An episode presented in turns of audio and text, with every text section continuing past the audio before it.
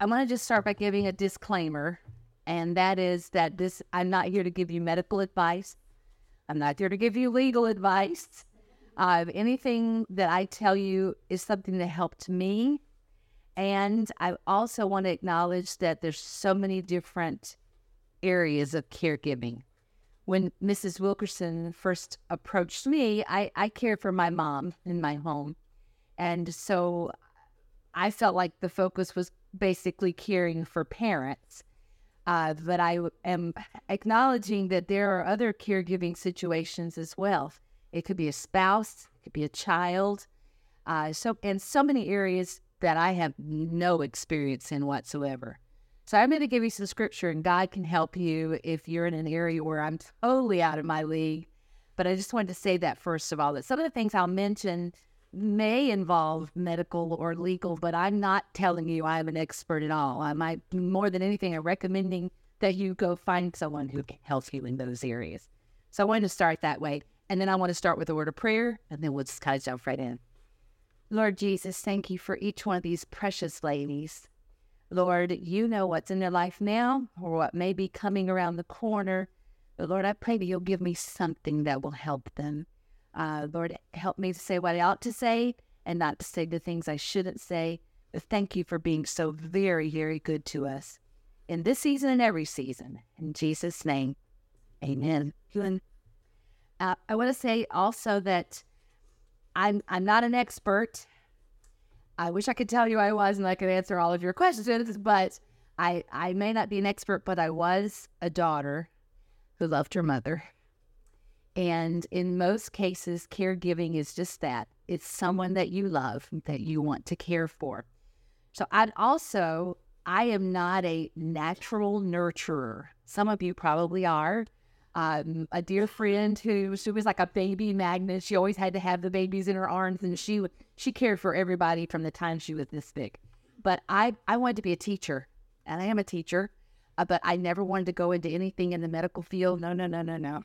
Uh, didn't sound like fun to me. In fact, sounded terrifying. And I grew up in a family where most of the time everyone was healthy. And so I wasn't around sickness very much. So this was way out of my comfort zone when God took me into this season. I was very nervous. I felt very unqualified. And yet, this is what God had for me. And I've learned so much. Um, I also had, like I said, a mother who greatly deserved to be cared for in the best way possible.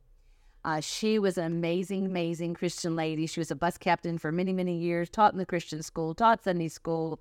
Uh, the pastor at her church was one of her students. The pastor's wife was one of her students. And I watched her growing up.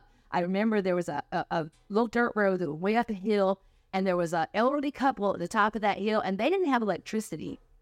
And my mom said, You need to have electricity because the man was getting older and, and they were talking about hospital beds and you can't use one of those hospital beds that are electric if you don't have electricity. And they just ain't electricity.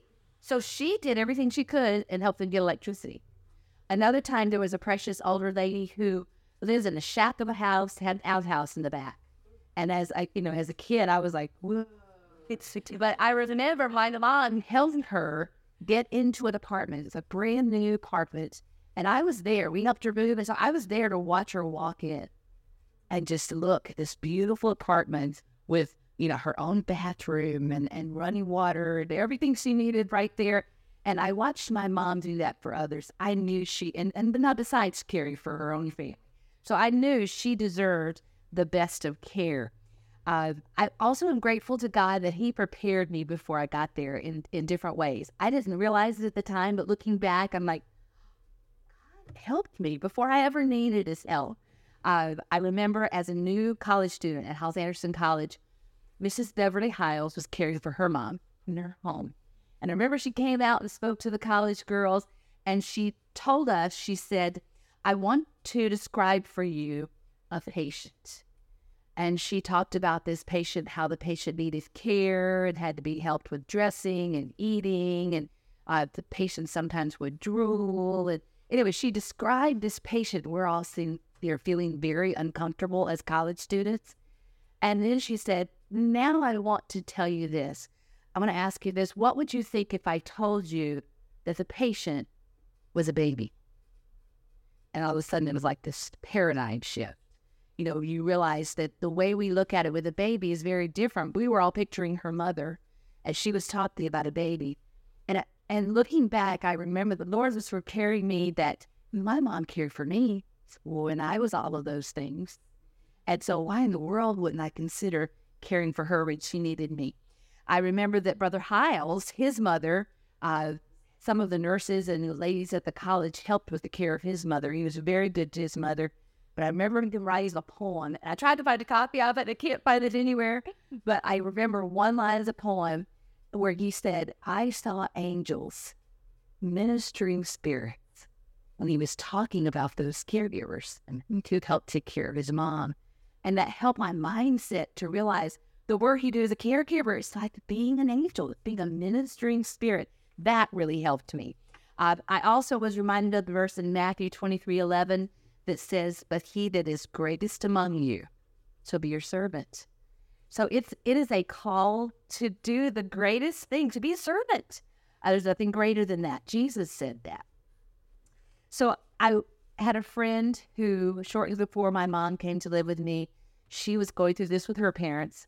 And her situation was different. She was doing a lot of traveling back and forth to care for her dad and so forth. And when he went to heaven, we had lunch together. And I remember she said, You know, I wouldn't trade this time of my life and I wouldn't go back to the person that I was before I helped my parents during this time. I wouldn't want to be that person anymore. And and I thought, wow, I, am not sure I totally understand that, but wow, the Lord was preparing me. Um, one of the things I did for this little talk is I talked to a lot of different caregivers that I know and admire greatly.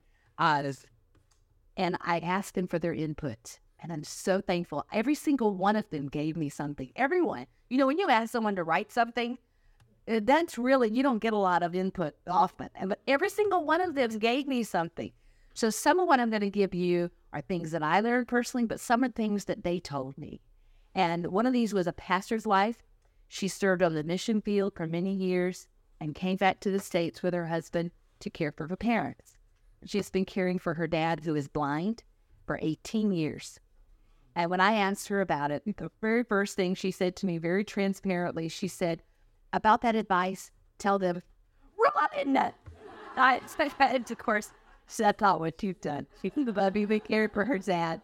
Um, another one cared for her mother well into her mother's 90s, so for many years.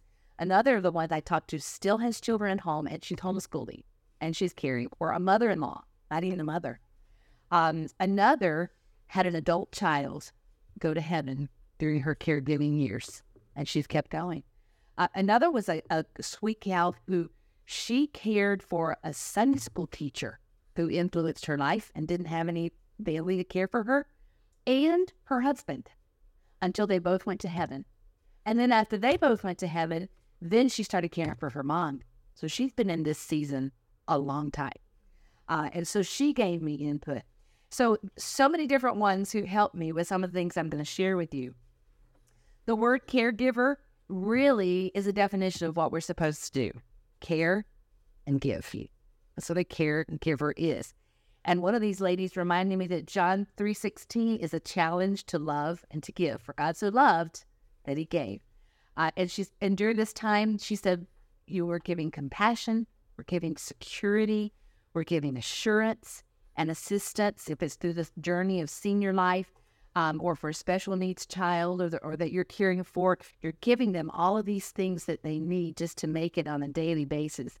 And God's the one who provides the grace." I, I read this quote by Donald Barnhouse. He was a preacher from years past and he said this about grace. He said, Love that grows upward is worship, and love that grows outward is affection. But he said, Love that stoops is grace. So when you've been down to tie someone's shoes or you go down to help them get up, you're extending grace. And God is the one who said, My grace is sufficient for you. Claudia mentioned that verse today, and I have that in my notes as well. So that time of grace. And God does provide daily sufficient grace. Uh, in thinking about how He does that, I found a quote by D.L. Moody, and he's talking about how you can't just go to God and say, okay, give me all the grace I need for this entire season of caregiving. That's not how it works. It's every day. And D.L. Moody said this A man can no more take in a supply of grace for the future than he can eat enough to sustain him for the next six months. Not how eating works. Or take sufficient air into his lungs at one time to sustain life for a week. Not the way it works. So we must draw upon God's boundless store of grace from day to day as we need it. And as you need it, God will show up. One of the times that He showed up for me during my years of caregiving for my mom, my precious mom had um, Parkinson's disease, and she also had I don't know if it was the dementia that's associated with Parkinson's. I found out medically that she had water on her brain. And so, because of that, she had a lot of confusion issues and she had a lot of balance issues. She probably fell 40 times when she was at my house, which is always scary. And you're right there, and yet you can't be fast enough to catch them when they fall. And I'm pretty sure she really didn't know who I was the whole time she was at my house uh, because she was far away. She was in South Carolina and I was here. She was pretty good at faking it. And sometimes as you get older, you are. You, are pretty good at faking it. So we could go down for a week and visit and not really know how she was doing. Um, I, I watched her as far as the faking it kind of, and not on purpose. It just they're just trying to make it through life. But you know, my mom would be struggling at home, and we'd be having trouble figuring things out and so forth. Then I'd take her to a doctor appointment and I'd pull in the parking lot and I'd go around back to get the, the wheelchair, come get her. And this car pulls in and a lady gets out of the car and my mom's like, Oh, it's a beautiful day. How are you doing today? Good to see you. And she's like, talk, carry on this conversation with this perfect stranger like like she always did. And I thought, where did that come from? Mm-hmm. But it was something inner strength or something that God gave her at times like that. And I, so I didn't really know how far along she was when she came here.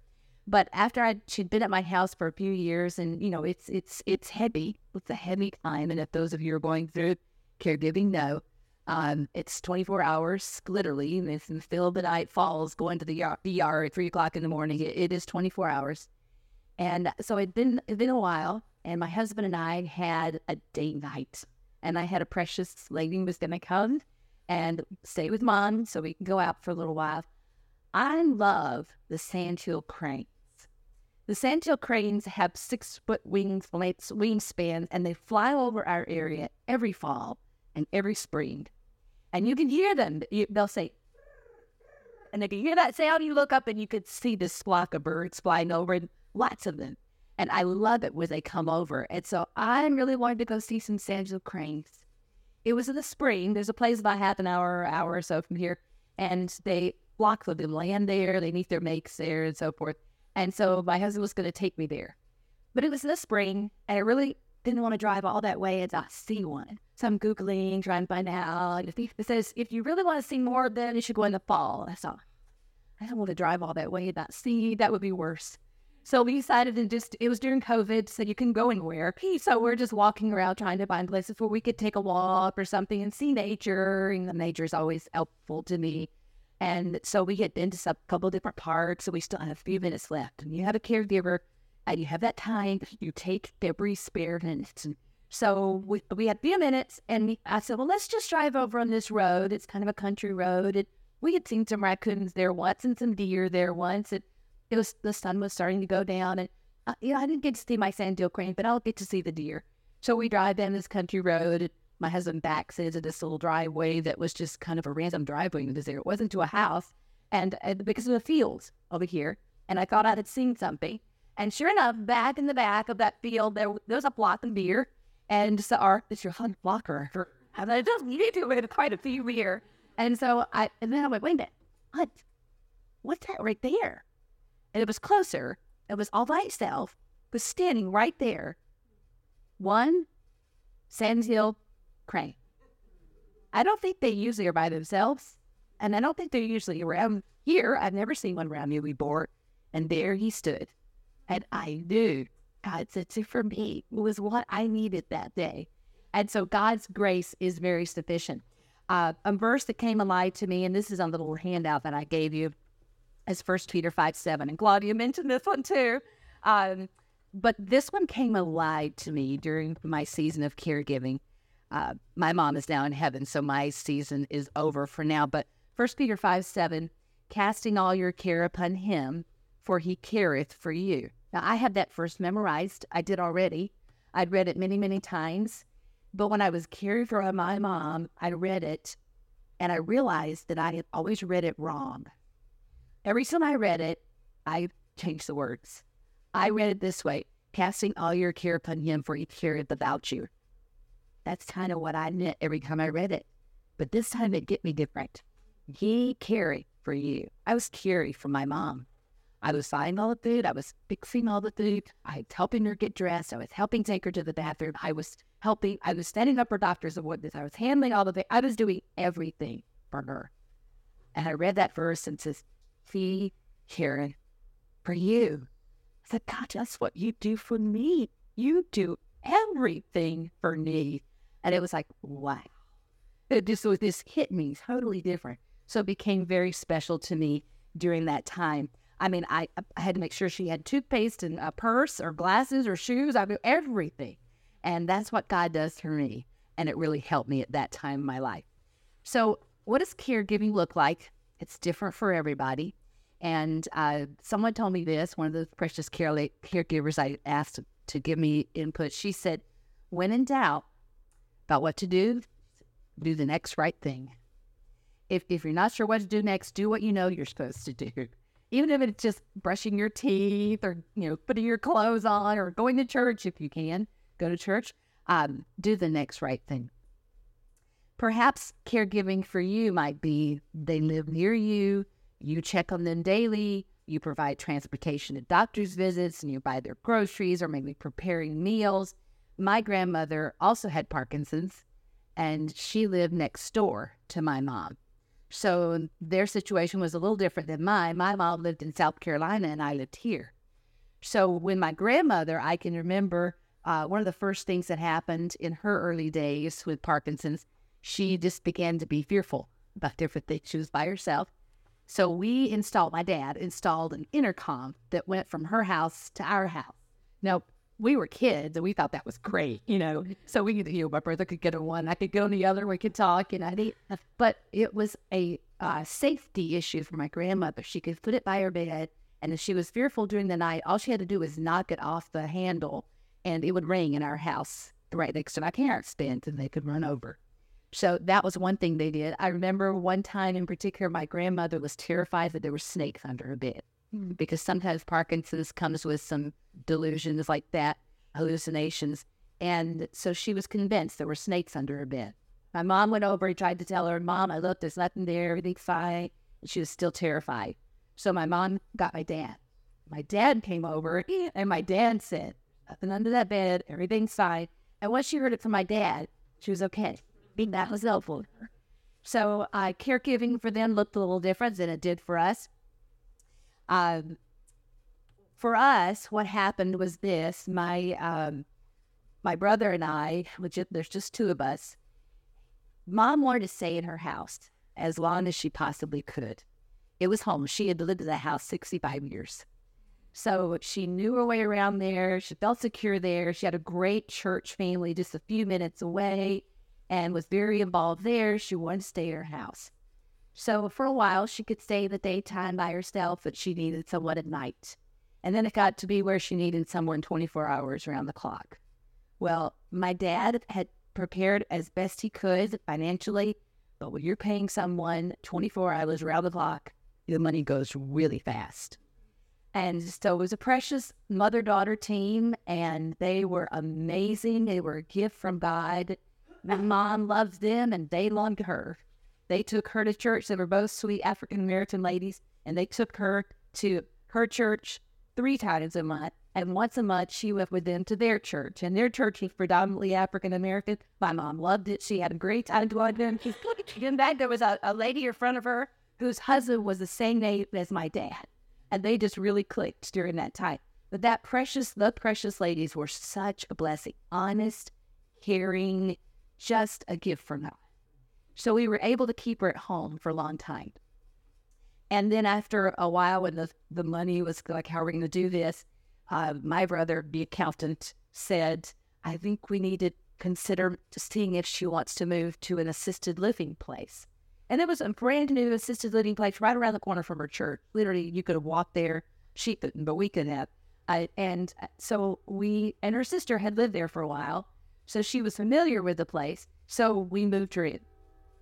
And she didn't transition well at all. Because remember, I told you she was kind of faking a little bit. Uh, being in familiar circumstances, she could handle life a little better. But when they moved her in, uh, the we would say it, she um, began to struggle more. And they found her wandering in the parking lot one day and out by the road in Nebly And so we had to move her to the in-rate care center. Now, um, the, that at in the evenings, uh, sundowners is when the um, time of day when the sun starts going down. A lot of times, older people get a little more agitated. Even babies too. You may remember when your children were little but they'd get a little more agitated. And my mom did too at our house. Uh, sometimes as the evening, she would just get, get agitated. And so that was what was happening there. So I went to see her at this place, and she really was doing pretty well in some ways because most of the people who were there with her were people who were from that same little town. And she knew them. She'd gone to school with them, you know. And she would she was the one who led in prayer when they would have their prayer time together and uh, different things. But one day I went down to visit, and uh, she was brushing her teeth with soap.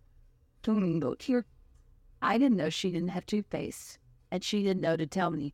I could have made sure she had toothpaste, but I didn't know. And the Lord began to work on my heart, and I thought, this is not good. Then I would try to call her, and she wouldn't answer her phone. I mean, my brother, I made sure she had her phone with her same phone number and the easiest phone he could find for her to use, but she still wasn't answering her phone. And so I'm on her birthday. I had to call the, the facility about 10 times, and they gave me the number for a nurse who was back in the memory care. I had to call that personal nurse to his phone to get to talk to my mom on her birthday. I said, this is not working. Then God did some things to help make my mom ready. One of those things that he did was um, he had pried up her fingers one by one. We went down for a visit, and my mom was saying things like this. This is really weird. She said, here I am at, you know, those curtains are just like the curtains in my house. How did they do this? How did they get these same curtains here that they have at my house? And that's the same picture I have on the wall at my house. How did they do that? And she felt like she wasn't at home. She was, but she didn't, didn't know she was.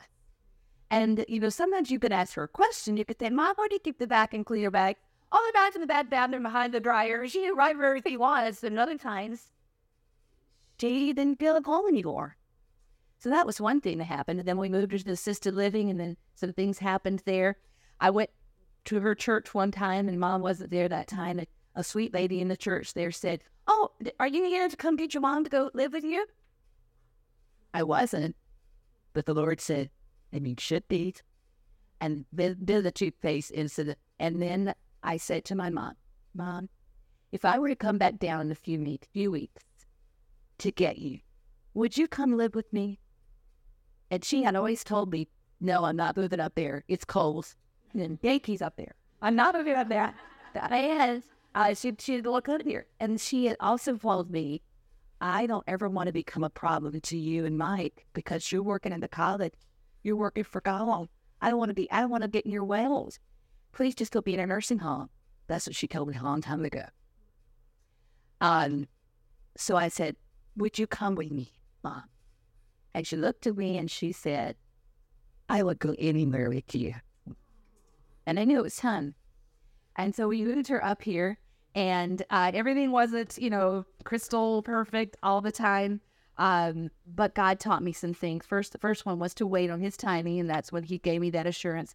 The second thing uh, I needed to learn to realize that this season is e- was easier for me than it was for her.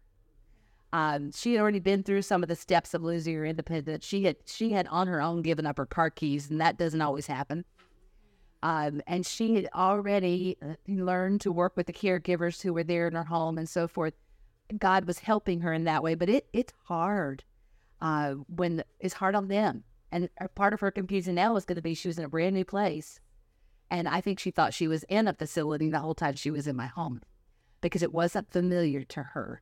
And so it's hard on them. But I often think this is the season and you have to look for the colors of the season. So the, some of the things that I, little glimpses that I enjoyed, I got to see my mom as a daughter because sometimes she thought I was mom. She called me in the middle of the night. She called me my grandmother's name, and I would help her. And I got to see kind of how she interacted with her mom a little bit. And then I got to see her as a sister. My mom had lots of sisters, and my mom was a twin. Every single time she fell, and remember there were a lot of those, every single time he went to the emergency room, and when they started asking her all of her information, and they asked her for her birthday, she would look at me and she'd say, You know when our birthday is because she thought I was her twin every single time. So I got to sense just a little bit of that sweet relationship she had with her twin sister. I got to see that. Uh, I also still saw show up, even in those times, uh, very great difficulty. Remember, she'd been a bus captain and a Sunday school teacher. If we went on an outing, she wanted to go to uh, Dollar General and she wanted to go to the candy aisle because she needed candy. She needed promotion for her bus kids and her Sunday school kids. And she also liked chocolate. And she didn't have any dietary restrictions. She had low blood pressure, so she could have all the salt she wanted.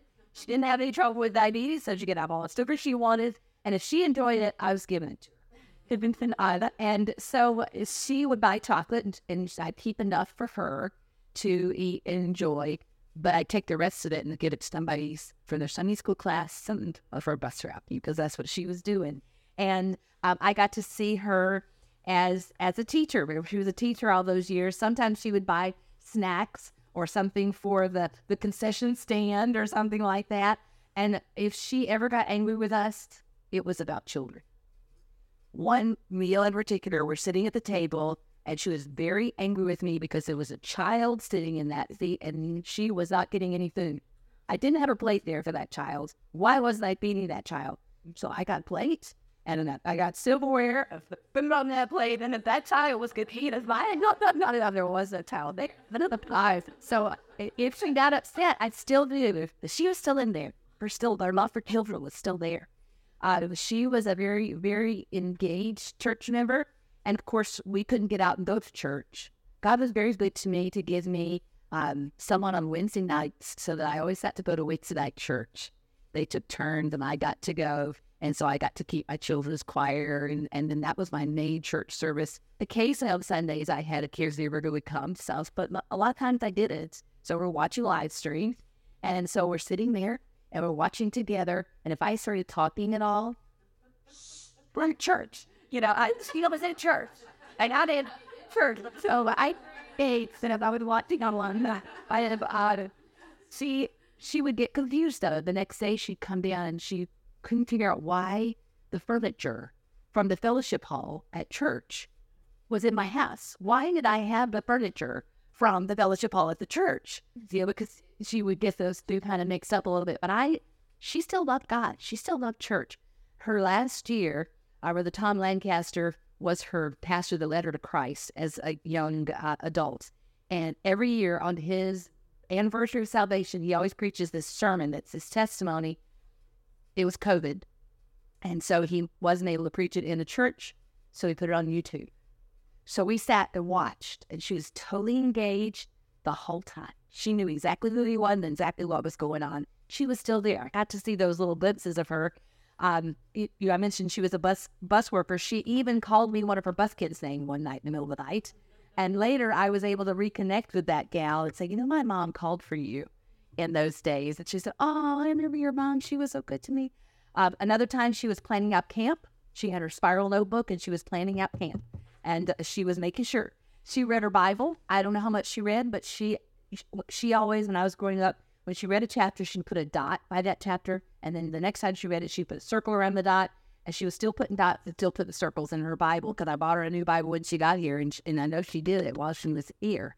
So she was still there. I got to see those little glimpses during that difficult time of her life. Um, one of the caregivers reminded me of this passage in Second Corinthians 4. It's chapter 4, verses 16 through 18.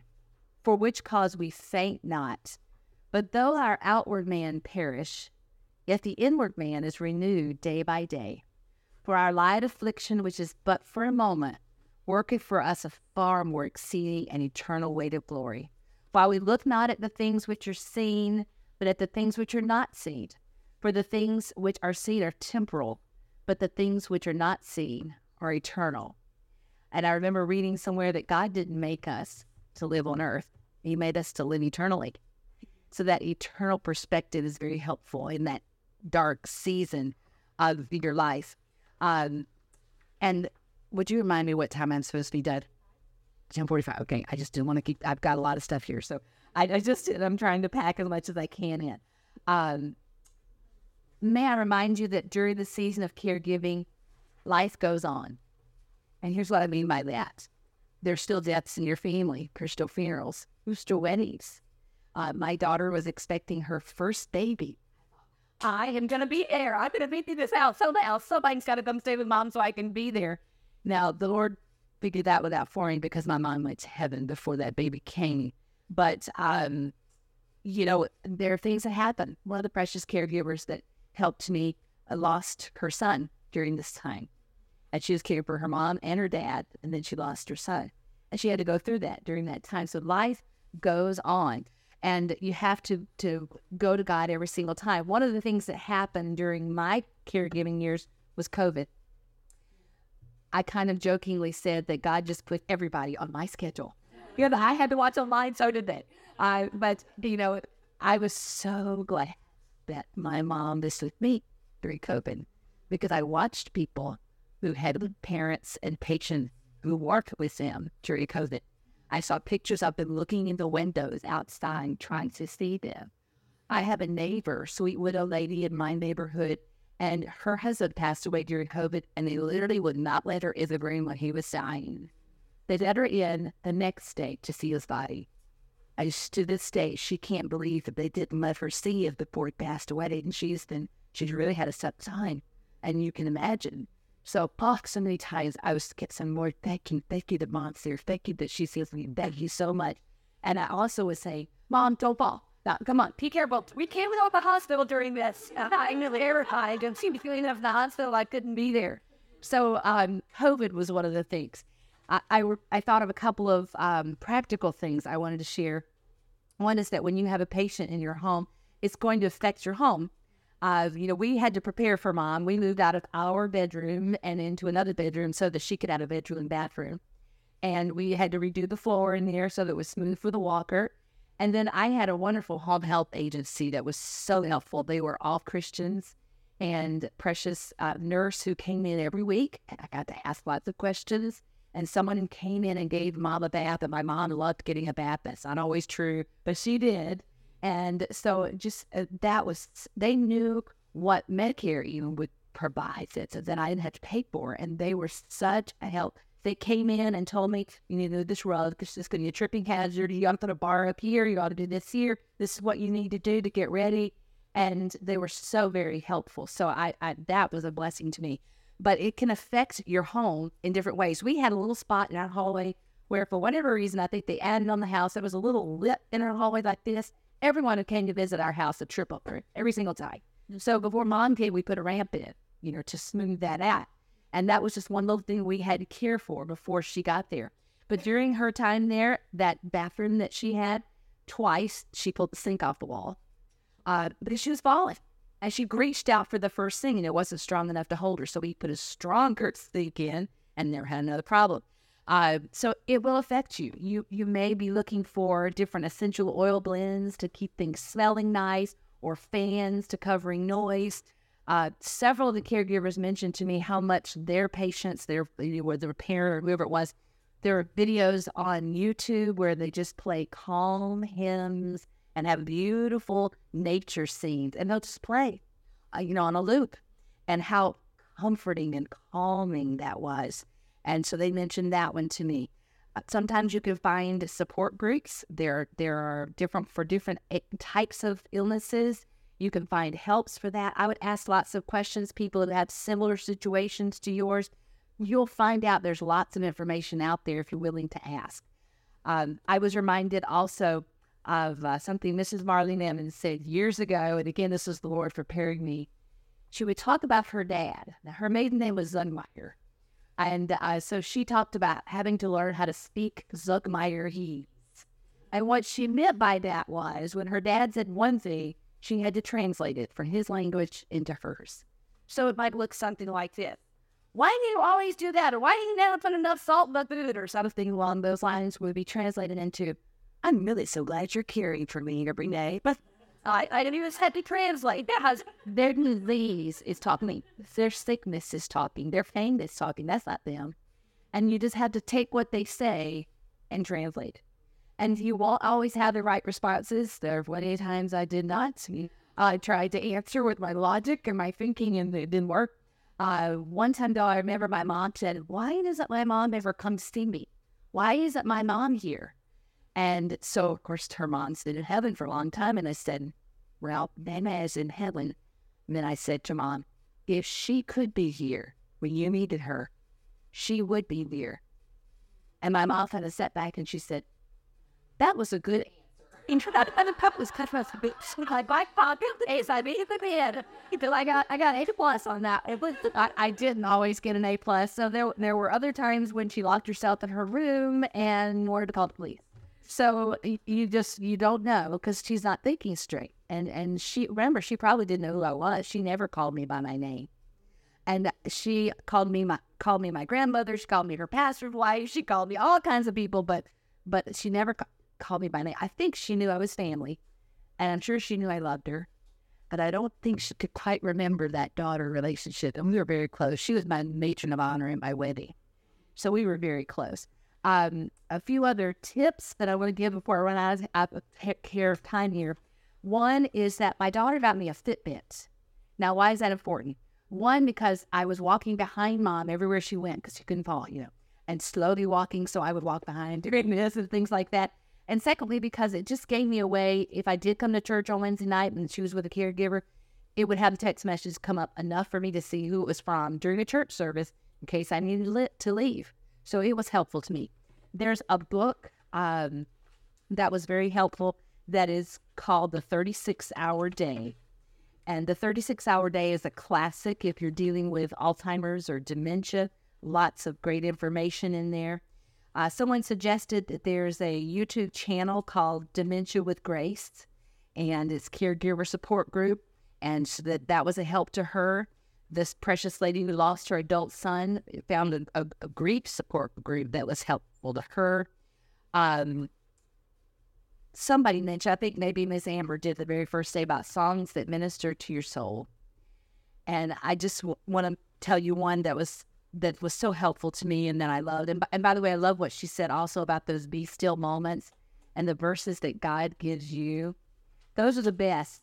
I can tell you the verses God gave me, and they won't mean the same thing to you that they mean to me because I remember what was going on when God gave me that verse when I needed it so much. And I have some of those. Zephaniah 3.17 is one of them. Um, but songs that minister to soul, th- this one is one that, is such a blessing helped to me. And hang on a second because I'm trying to cut through some things here. All right. Um, just when I need him most. We don't sing that one a lot, but the words are perfect for caregiver. Just when I need him, Jesus is near. Just when I falter, just when I fear, Jesus is near to comfort and cheer, just when I need him most. Another verse says, just when I need him, Jesus is true. You know, I, I was reading my Bible during that time and I had a whole list of things I was going to tell you there and I skipped over that. But sometimes if I was having a really rough day, I would just do this. I would open the Bible just look at it. Just the fact that it doesn't change and that I have a copy of God's word, just it was there. I knew it was there when I needed it. That was helpful to me. Just doing that was helpful to me. So uh, just when I need him, Jesus is true. This is truth. Never forsaking all the way through. Uh, giving for burdens, pleasures anew.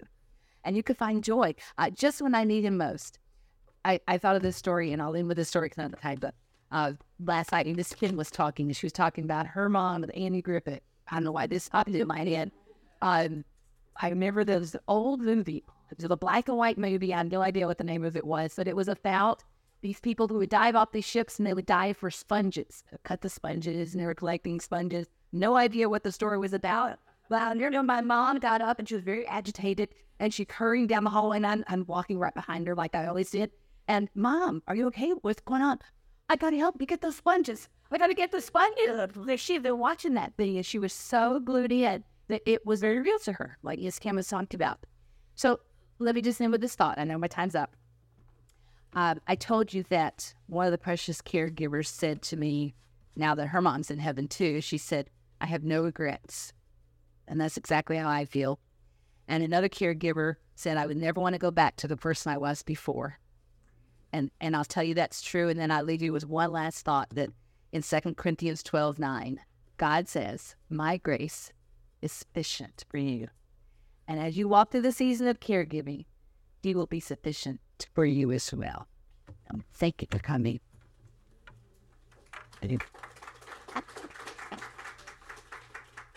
Um, thank you, Mrs. Fish. Um,